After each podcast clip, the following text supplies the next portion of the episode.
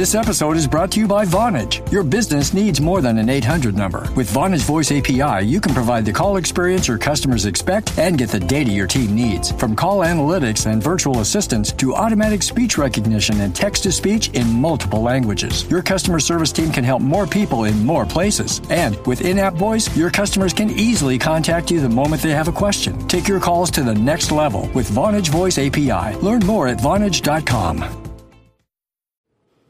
Hey guys, welcome back to Skincare Anarchy. This is Ekta, and I have an awesome topic I want to discuss today. This is something that's been very, very much on my mind, and I think that my recent interviews with some of the brand founders and the guests that I've had on has really kind of sparked my interest in this um, even more. So, you know, I want to get started. Basically, the topic here for the day is clinical trials. Now, I know that the skincare community especially when it comes to over the counter skincare products, like, for example, retinol. Um, that's something that a lot of people ask me about. We get a lot of DMs from uh, listeners about over the counter retinol treatments and, you know, um, anything that's really, I guess, in the skincare space. You know, a lot of people have questions about clinical trials, and that's a very valid question. That's a very valid concern. We definitely want to make sure that whatever we're using on our skin, since it is an organ, it is something that is a very complex organ, we want to make sure that everything that's working is, you know, really tested and really tried. But here's my thing. Um, you know, I I think that uh, the biggest problem that we have as an industry, and I'm talking about the skincare industry, is that we put a lot of weight on the on the shoulders of brand founders when it comes to the science. Um, you know, I, I think that we all have to really understand that there's a role that each member of the community um, that is making up this world of dermatology and skin health, um, both on a, you know, in the cosmetic space as well as the science space, we all have different roles to play. You know, for example, uh, PhDs are involved in, you know, very much uh, cutting edge research that is ongoing around ingredients or different, you know, ongoing therapies that are now being, you know, that are emerging, um, especially from like, you know, old Eastern medicine or, you know, things that have been like long forgotten. You know, they're coming up onto the surface, and a lot of those things are now being applied in uh, lab models. So I know that PhDs are working very hard to give us this data that, you know, it's kind of like a jumping off place, but when it comes to clinical trials, I think there's a lot of misunderstanding um, in terms of the general consumer about what goes into it. Um, and this is something that needs to be talked about because it's very, very, very complicated. I mean, I can tell you firsthand as somebody who has gone through the whole process of starting a clinical trial, um, conducting it, and then publishing the research, it is very complex. You have to go through a series of events that are usually um, not only time consuming, but they're very expensive. Um, you know, there is this thing called the uh, uh, you know, an IRB approval. And basically, what that is is that you submit your proposal to a team of researchers that will then go through that proposal and figure out if the if the trial that you're trying to conduct makes any sense, making sure that there's no holes in the um, overall plan that you've presented. And this is a very long and tedious process. You know, IRB approvals can take a very long time to be cleared.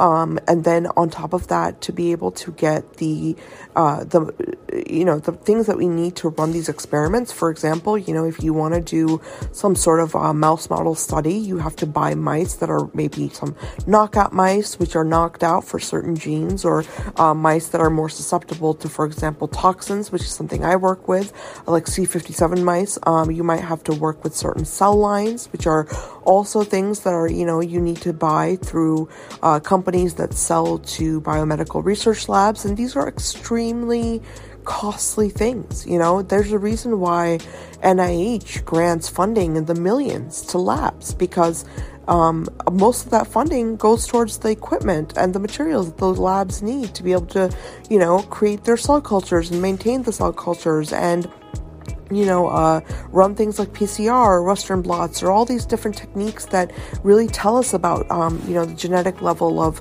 uh, what's going on, or maybe, you know, some other level, whatever, whatever we're looking at, whether it's, you know, fluorescence or microscopy or any of this, these are very, very um, complex tools to use and to utilize. And, and not everyone, especially, um, you know, brand founders, have access to this equipment. That is one of the biggest problems, and no one um, addresses it. It's something that no one really wants to talk about, and it's very easy to take, you know, all the blame and put it on the shoulders of a brand founder. I mean, you know, I'm all about the idea that we need to hold people accountable and make sure that whatever they're selling to the general um, consumer is something that is not going to harm them and it's not going to cause any um, exacerbation of already pre existing conditions. But that is also on the shoulders of consumers to be mindful and make sure that you're going to your yearly uh, checkup with your dermatologist, make sure that you're following up on any kind of medical concerns that you have. So, you know, my long story short, my whole point here is that, you know, when it comes to clinical trials, there's a lot of layers and there's a lot of missing uh, pieces in this puzzle that are not being taught, that's not being talked about. And um, one of the biggest ones is the role that researchers play in conjunction with clinicians.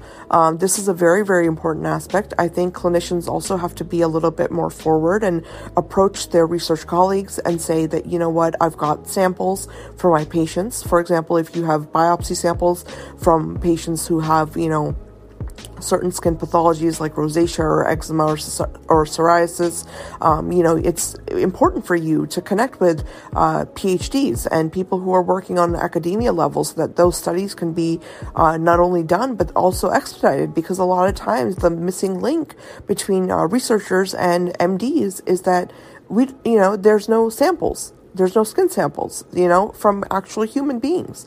That's why a lot of the work is done in mice and a lot of the work is done in rats or animal models. And, and that's, that's a huge problem. So, you know, I, I'm just trying to uh, explain here that, you know, it's very easy to say things like on social media, like, okay, well, this brand doesn't have any clinical trials to back up what they're doing. There's no double blind studies. There's no, you know, blah, blah, blah. But it's like, you know, at the end of the day, do you even know what goes into a double blind study? Do you know the process behind creating a double blind blind study and what resources you need. You know, most brands don't have millions of dollars at their disposal to just invest in all of the technology and the innovation that is needed to really carry out this work.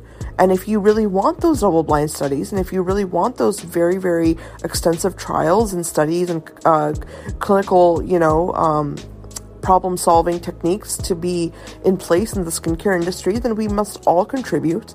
Um, I've been a huge advocate, you know, I mentioned this in my earlier podcast of the idea that I think that skincare companies and also um, functioning dermatologists or anybody really in this space, you know, both on the medical side and on the business side, we need to really come together and maybe create some sort of a foundation or a fund that is able to provide, you know, monetary resources for these kind of studies and create a database that is based on ingredients rather than specific products so that now you have, um, you know, a place to go that everyone can utilize, both brand founders, dermatologists, as well as researchers, you know, that, that shows you the data of that's, you know, out there in terms of gene expression or, you know, the effect that it has on, um, you know, cell related markers, uh, you know, certain ingredients. So, you know, it, it has to be a collaborative effort. That's the whole point here. Um, I hope that, you know, you guys take something away from this and, and really understand that the world of science is a lot more complex than it seems on the surface. There's a lot of, um, you know, nitty gritty po- politics that go behind funding and how that funding is received. For example, you know, recently I had on um, a phenomenal, you know, researcher. He works in stem cell biology, and we had this great conversation. And, you know, you have to understand that the research he's done and uh, many researchers like him, there's there's millions of dollars that go behind just something as simple as figuring out what, um, you know, what bio biological cytokines or, or, molecules affect the expression of, you know, stem cell uh, changes that cause differentiation of stem cells or any other, you know, phenomena that you can think of. That's just an example. You know, it's very, very important for us to understand that research is um, you know, it, it, it's a system. It's a, there. There's a system in place. The NIH has a very precise way that they screen projects and you know proposals that come their way. I mean, you know, ninety percent of the grants that PhDs submit are rejected you know, because of one small thing. You know, they might, the NIH reviewers might think that, you know, hey, you know, you don't have enough preliminary data, or hey, your hypothesis isn't, you know, completely, you know, foolproof or whatever, you know. So there's a lot that goes behind this. It's a very, very lengthy process. So to say things like, well, this brand, I can't support them because they just don't have any clinical trials I mean, that's just ludicrous. That means that you have no idea how science works on an academia level. And, you know, for for you to say that and to just demonize brands, um, I think that's unfair. Because one thing I've learned through this journey and this making this podcast is the people I've spoken to and the companies that I've um, had the honor and the pleasure of um, interviewing and bringing onto the show. These are very hardworking people they're doing their best. And a lot of the brands and a lot of the founders and the lines that they've created have come from a very genuine and, um, you know, concerned place where they want to create something that is really genuinely helpful to people. You know, I recently interviewed Shira Tabib from Lulav, and Shira had this um, amazing conversation with me about how, you know, she um, basically took this this heritage and this culture that her ancestors had been, you know, uh, practicing for many, many, many years and centuries, and and took all of that knowledge and that information and really tried her best to apply it in this serum that she's created that is now over the counter and it's a beautiful product. I can honestly tell you guys I've used it myself, you know, and that's just one example. I mean, this goes across the board. You know, there are phenomenal chemists in this industry that do their best to just stick to the science and and formulate in the best and cleanest way possible. So, it's a very very multi-layered uh, conversation. It's definitely something that I think we need to open up and I think we need more people at the table to talk about this. Uh, it definitely has to be, like I said, more collaborative, more open minded when we discuss these things. We cannot finger point. There's absolutely no finger pointing um, that has ever led to any kind of constructive, you know, um, progress. So, you know, I urge everybody listening here, whether you're a consumer or a scientist or a doctor or an editor um, or anybody in the space, um, you know, ask more questions and dive deeper, you know, look deeper. Um, try to understand the systems that you know are outside the realm of your expertise, and let's all come together and find better solutions.